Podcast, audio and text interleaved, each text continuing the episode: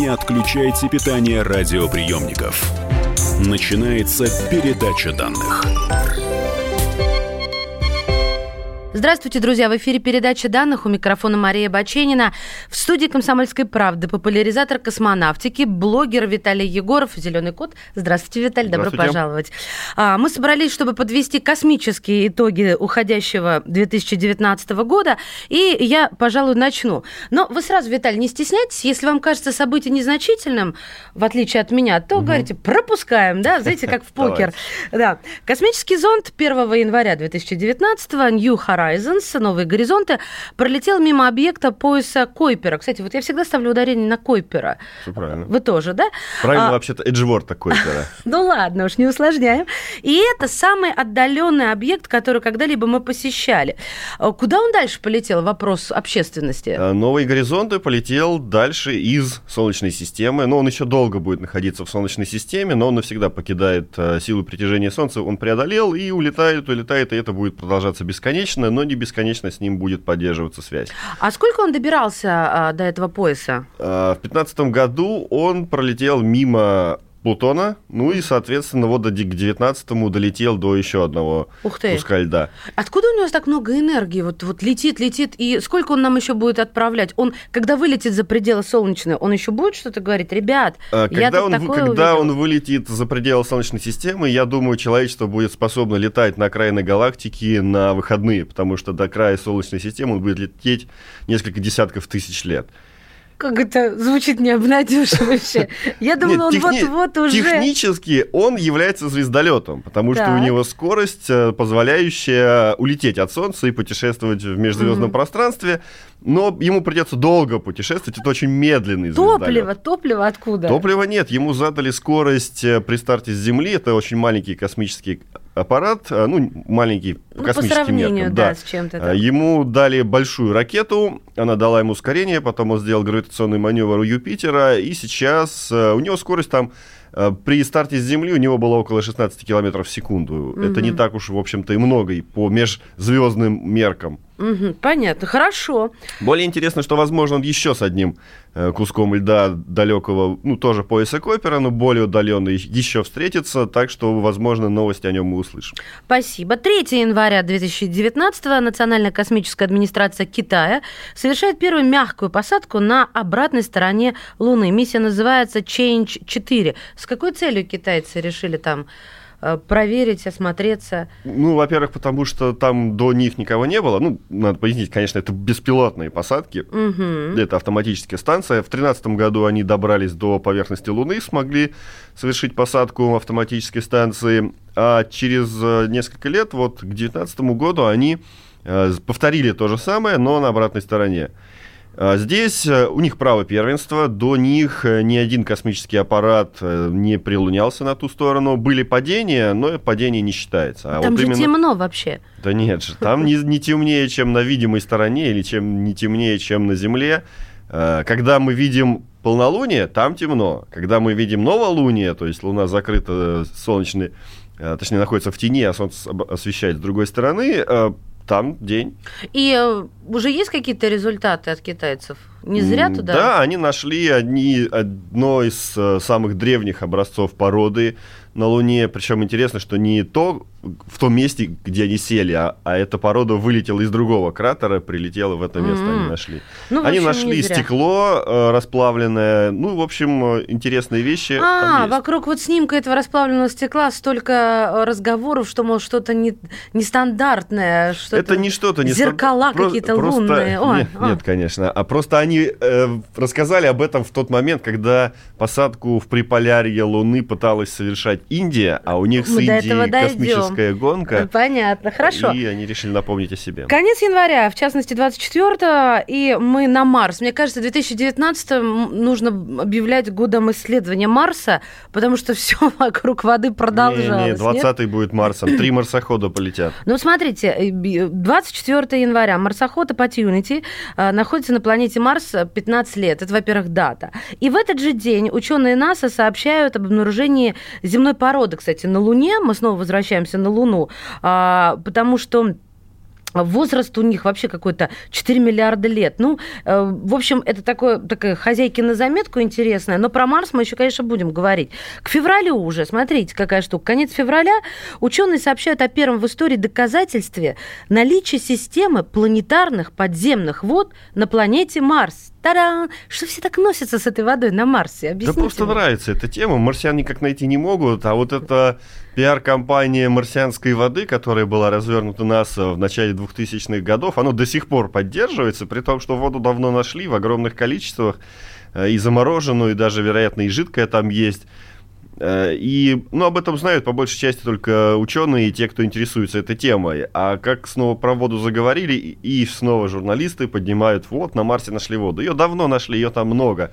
Не так много, как на Земле, но гораздо больше, чем на Луне. Ну ладно, круто. Это не последняя новость с водой на Марсе, я вам серьезно заявляю. 3 марта 2019 беспилотный демонстрационный полет нового космического корабля SpaceX Dragon Илона Маска, да, все верно, предназначен предназначенного для доставки американских астронавтов в космос, закончился успешной автономной стыковкой с Международной космической станцией.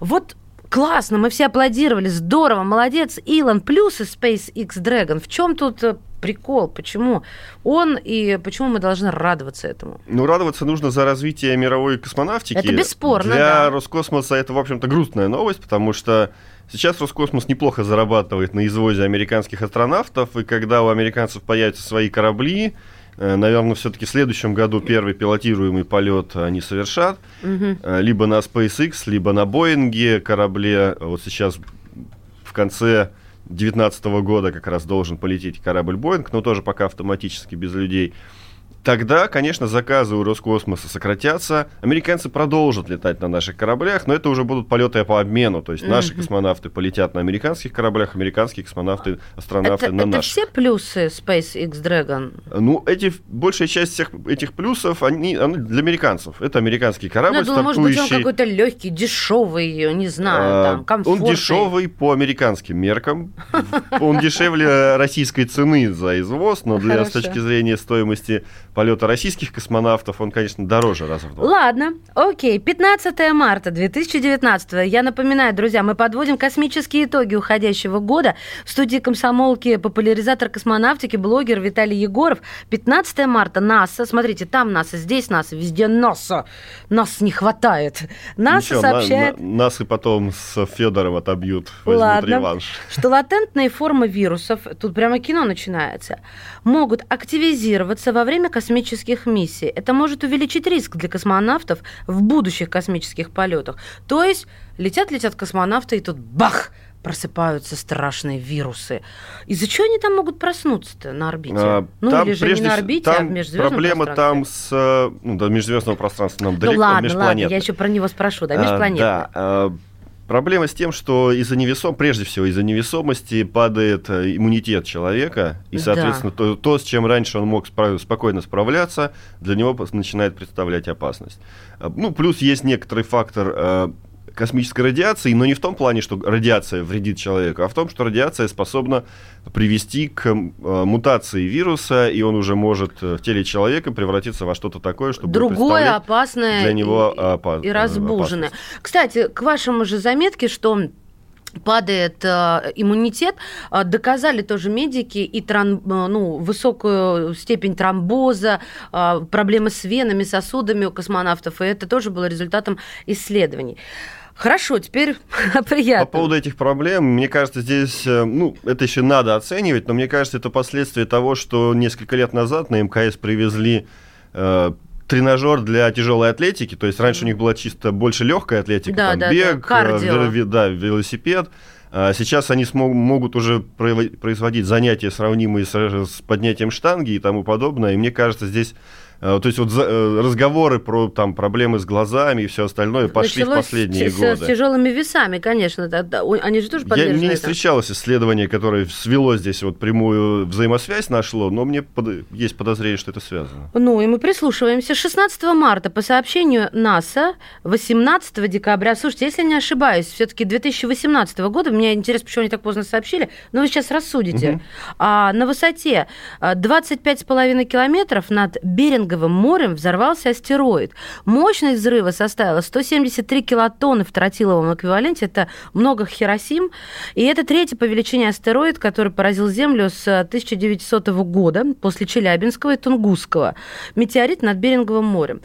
А, вот сразу заголовки, конечно, пугают. Несколько Хиросим. Это же без радиации он взорвался. Ну, разумеется. Просто, Просто это, это аналог, да, тротилового эквивалента. Это примерно треть Челябинского метеорита. То есть, в общем, не так много. А что он взорвался-то, а не упал? Представляете, что Они было бы с Беринговым по... морем? Оно бы выплеснулось. Они, ну, благодаря нашей атмосфере. Наша атмосфера вообще заботливая довольно штука. И э, они просто тормозят, их высокая скорость приводит к тому, что встреча с нашей атмосферой – это аналог э, очень быстрого удара, например, о поверхность воды. Угу. То есть вот плотные слои атмосферы для них уже практически как жидкость, о которую они разбиваются на куски и, соответственно, взрываются. Челябинский точно так же взорвался где-то на высоте 30 километров. Но с Беринговым морем все в порядке? Конечно, камни просто попадали в море и все. А если бы он упал, действительно была бы катастрофа? Да, было бы цунами, но благодаря тому, что Наша атмосфера нас заботит. Спасибо, наша атмосфера. Так, в следующей части передачи данных мы продолжим обзор главных космических событий 2019 года в студии «Комсомольской правды». Популяризатор космонавтики, блогер Виталий Егоров. Не отключайтесь. Не отключайте питание радиоприемников. Идет передача данных. Новое время диктует новые правила – ты не позволяешь себе подолгу быть привязанным к одному месту. Ты думаешь об удобстве, скорости и доступности информации. Именно поэтому мы сделали совершенно новую версию мобильного приложения «Радио Комсомольская правда». Современный интерфейс и обширный набор полезных функций. Возможность слушать нас в дороге, как на iOS, так и на Android. В режиме онлайн и подкасты. «Комсомольская правда». Всегда рядом. Радио жизни. Радио для тебя.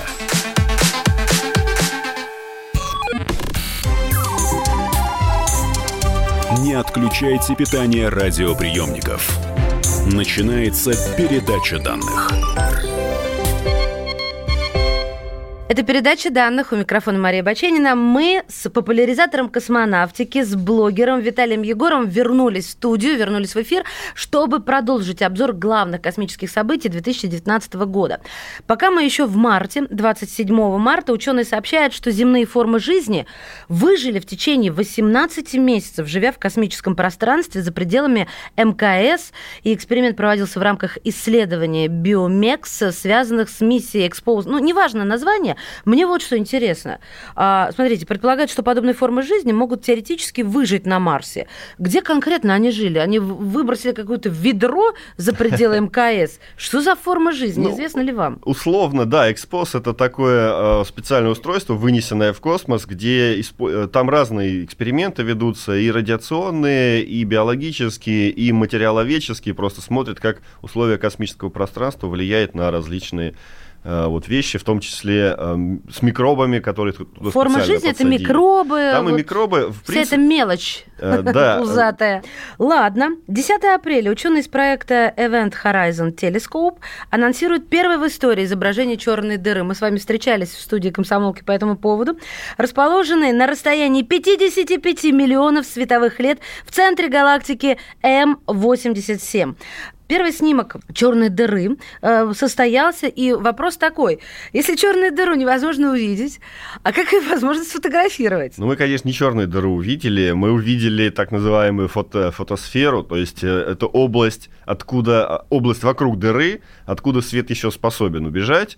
Если mm-hmm. он ближе при, приблизится к ней, тогда уже не сможет. А пока, э, по сути, э, многие черные дыры являются так называемыми активными. Это э, состояние у них бывает тогда, когда они что-нибудь едят.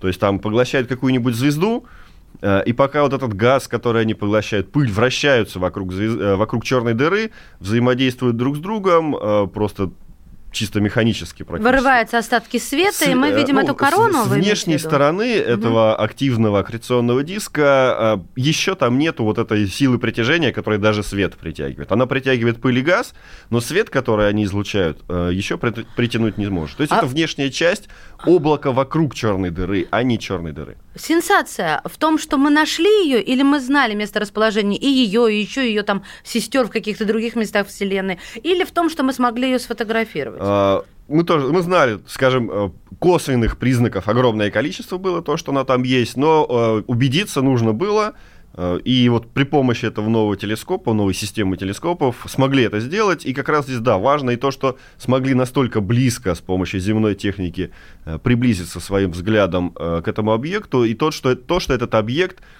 в том облике, который увидели, полностью соответствовал ожиданиям ученых. Наша черная дыра, ведь у нас есть своя в, в нашей... Где она у нас? Сверхмассивная черная дыра в центре нашей галактики. Да, галактики. Чего мы ее-то не сфоткали, а полетели куда-то куда-то в М87? Она меньше. А, ну это не наши размеры, да? Э, это следующая цель, э, но там есть проблемы, то есть это оказалось проще посмотреть. Смотрите, я обещала к Марсу вернуться. Выполняю обещание. Даже можно без комментариев. 23 мая астрономы сообщают об обнаружении очень большого количества воды, о чем вы уже сказали, в северной полярной области на Марсе. Ну хорошо, снова вода. 22 июня они решили немножко разнообразия внести.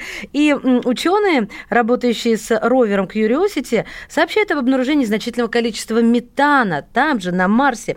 И это самое большое количество метана, когда-либо обнаруженное там ровером. Метан является, кстати, возможным показателем жизнедеятельности, но а, также мог произойти геологически. То есть его кто-то либо выделяет, да, как у нас, например, на, на Земле, либо кто-то, либо геологически. А там вот еще пока не ясно. Ну неужели бы мы не нашли вот эти какие-то организмы марсианские? Если бы они пор? были, то нашли конечно, бы, конечно. Ну, мне тоже так кажется. Что-то они уже в истерике какой-то бьются. Не, метан это действительно интересно. Это следующая загадка Марса после воды. И там много, много интриги, потому что одни говорят нашли, другие приборы показывают, что его вообще там нет. Э, в общем, э, с ним еще будет больше приключений. Тягомутины. Чем с водой. С водой. Э, ну, будем Пить следить. есть что. Теперь, значит, метан. Ну, метан это как на уже чем, продукт. На чем чайник разогреть. Да. 27 июня космический корабль НАСА Dragonfly, снова Илон Маск выходит э, на передний край, выбран для четвертой миссии в программе «Новые рубежи». Его запуск состоится в 2026 году, а прибытие на спутник Сатурна Титан в 2034. Не-не, этого не Маск, это другой аппарат. Это уже не Маск, а почему Dragonfly, там Dragon, здесь Dragon. Ну, Я... нравится Маск, ну, в принципе, им Дрэгоны, наверное, Ладно, нравятся. хорошо, что поправили. Но, тем не менее, зачем на Титан? Интересно. И все. Ну, Титан это является, он Титан это Луна, спутник Сатурна, да. А, и это самый интересный спутник в Солнечной системе, потому что он а, имеет гидросферу, то есть там идут дожди, текут реки, угу. плещутся озера, правда из жидкого метана. А, он имеет атмосферу даже плотнее, чем земная. Он по внешнему виду и по тем процессам, которые происходят на поверхности, он ближе всего похож на Землю из всех других планет То есть мы туда летим, а просто прощупать почву, а жить-то ну, у вас он, можно, он, ребята? Он интересный. Арендовать как Туда, туда совершали, совершал посадку автоматический зонд, но он был достаточно простой, прожил всего э, один час или около того. Он так же далеко от э, Сатурна, как Луна от э, Земли? Дальше. Хорошо. 8 а, ноября, точнее, простите, октября, а, это так, знаете, даже без комментариев, тут уже все комментарии даны, а, Нобелевская премия по физике присуждается Джеймсу Пилбзу за то, что он предсказал существование космического микроволнового фона и был первым, кто понял важность темной материи. Но я хотела бы поинтересоваться вот о чем. 5 ноября ученые подтверждают, что 5 ноября 2018 года, то есть позапрошлого уже, ну, точнее, пока еще прошлого, зонд Voyager 2 официально достиг межзвездной среды. Вот мы с вами добрались до межзвездной среды. Mm. Вопрос, а где она начинается, эта межзвездная среда, это межзвездное пространство? Кстати, есть же еще Voyager 1, который достиг э, того же самого, но еще в 2012. Да. Все-таки где она начинается? Вот где эта граница? Как этот зонд дает понять? Ребята, все, я между звездами. И что у нас тут? У нас тут а, межпланетка, Во-первых, во-первых, да, нужно понимать, что межзвездное пространство это еще не граница Солнечной системы. Многие журналисты и многие люди путают это, эти понятия. Граница Солнечной системы там, где прекращается действие силы притяжения Солнца. Это расстояние там где-то один световой год. А Voyager пролетели, наверное, один световой день, даже меньше. Угу. Одних световых суток они пролетели. То есть им до края Солнечной системы еще пилить и пилить, и мы не доживем до этого времени. Мы на грустном, не надо расставаться на грустном, прекратите ну, может быть, и панику. Э, да, что такое межпланетное пространство, межзвездное пространство? В чем разница? Разница в том, что Солнце, по сути, межпланетное пространство, и то, где находится наша планета, где находится Плутон, это верхний слой солнечной атмосферы. Угу. По сути, это пузырь газа, очень разреженного газа, плазмы, который надувается Солнцем, просто оно является, извергает его, разбрасывает во все стороны, и вот он надувается, надувается, надувается, и на, на определенном расстоянии, вот куда как раз добрались Voyager, э, этот солнечный газ встречается с газом других солнц, друг, в общем, э, других раз, звезд, может других звезд, да, которые э, начинают взаимодействовать, то есть э, воздействие извне сталкивается э, с воздействием солнечного газа, и вот в том месте, где это давление уравновешивается, возникает четкая граница. Угу. То есть, с одной стороны, солнце дует, с другой стороны, другие другая среда межзвездная и все объекты, которые там достаточно далеко находятся. Ну, то есть вот это дело чувствует и вот это пуз... Этот пузырь называется гелиосфера, и когда его Voyager преодолевают, э, это чувствуется. А там... Voyager его как-то прокалывает? Э, да нет, там же настолько все разрежено, что То никаких мы бы, конечно, не, не увидели, ни, угу. если бы там в звездолете летели, никакой бы ни там ни воздушной То есть, ямы не возникло, Межзвездная среда это просто другой набор химический от другой звезды. Э, тот же химический набор, в основном это водород, э, атомы водорода или ядра атомов водорода. Да, потому что звезды состоят гелия, да, и там все остального вообще угу. совсем по мелочи. Тогда как он понимает, что он начал Температура чувствовать другую? Наша, холо... наша теплая, там холодно, и э, разница в магнитных полях. Принято. Ну что, друзья, а, если говорить о том, что нам с вами осталось, не так уж и много. Из главных событий, понятно, что по каждому дню календарному я идти не собиралась. Я хотела бы еще упомянуть, что в декабре астрономы опубликовали первое свидетельство гигантской планеты, которая вращается вокруг белого карлика. В чем прикол? Да в том, что, возможно, а, это дает нам доказательство, что в Солнечной системе можно пережить смерть Солнца. Сейчас на меня смотрит. Вы только что мне говорили про то, что 40 тысяч лет это совсем ну, немного, и давайте жить. У нас же с вами будут потомки, мы оставим какой-то генетический след на планете. Я надеюсь, что к тому времени, когда наступит смерть Солнца, наши потомки приведут к тому, что по всей галактике и соседним галактикам будет немало смертей. Хорошо. И что касается э, ближайших каких-то декабрьских событий, 26-го ждите частичное солнечное затмение, и в этот же день Китай... Частное. Частное. Астрономы говорят частное. Почему слово, частное? Потому что часть. А, потому что часть, я думала, кто-то, знаете, При, прикупил. И Нет. Китай намерен запустить. Я бы выделил все-таки, не знаю, 20-го или чуть позже будет полет э, вот этого корабля Boeing Starliner. Угу. Интересный проект, э, интересный корабль и важная, ну, прежде всего, и для американской, и для мировой пилотируемой космонавтики важная новость появление нового космического корабля. На сегодня их два, которые летают и могут летать с людьми. Это Российский Союз, МС, Шэньчжоу китайский. И вот сейчас, эм, возможно, появится новый корабль, третий, ну там четвертый с Маском. Э, это важно действительно части раз, расширения возможностей человека в космосе. Класс! Мне кажется, это отличная точка с запятой, а, которую мы ставим и переходим с надеждами в 2020. В студии «Комсомолки» делал обзор э, главных космических событий уходящего 2019-го популяризатор космонавтики, блогер Виталий Егоров. Спасибо большое. До новых встреч. Передача данных успешно завершена. Не отключайте питание радиоприемника. Скоро начнется другая передача.